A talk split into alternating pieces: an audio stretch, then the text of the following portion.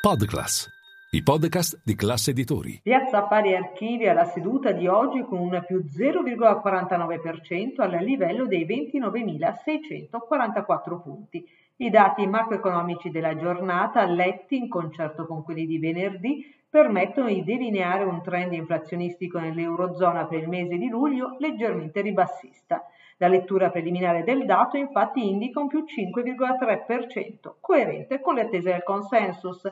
In Italia, in particolare, l'inflazione per lo stesso periodo si è attestata allo 0,1% al 6% su base annua, in diminuzione rispetto al valore di giugno, quando raggiunse il 6,4% su base annua. Questo è Ultimi Scambi.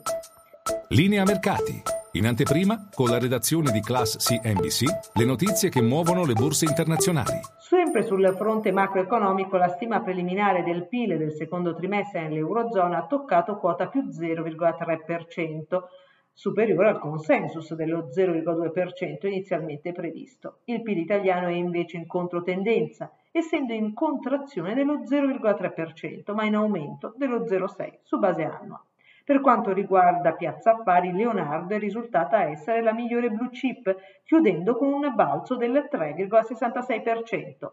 Nonostante il calo degli utili registrato nel semestre, l'azienda ha confermato la guidance a fine anno, forte di un miglioramento di ordini, ricavi, flusso di cassa e indebitamento netto.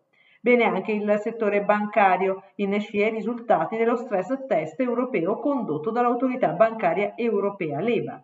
Unicredit ha brillato con un più 2,52%, bene anche il Banco BPM, Banca Monte dei Paschi di Siena, Mediobanca e Biper. In calo invece Fineco Bank.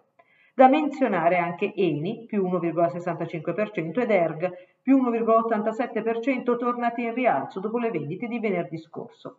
Rimanendo nel settore energetico, ma fuori dal paniere principale, Saras ha chiuso con un più 0,58% ed Enora è sprofondata del meno 6,8%.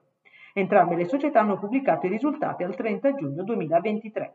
Più nel dettaglio, Saras ha registrato un utile netto comparable nel semestre di 139 milioni di euro rispetto ai 300 milioni dello stesso periodo del 2022.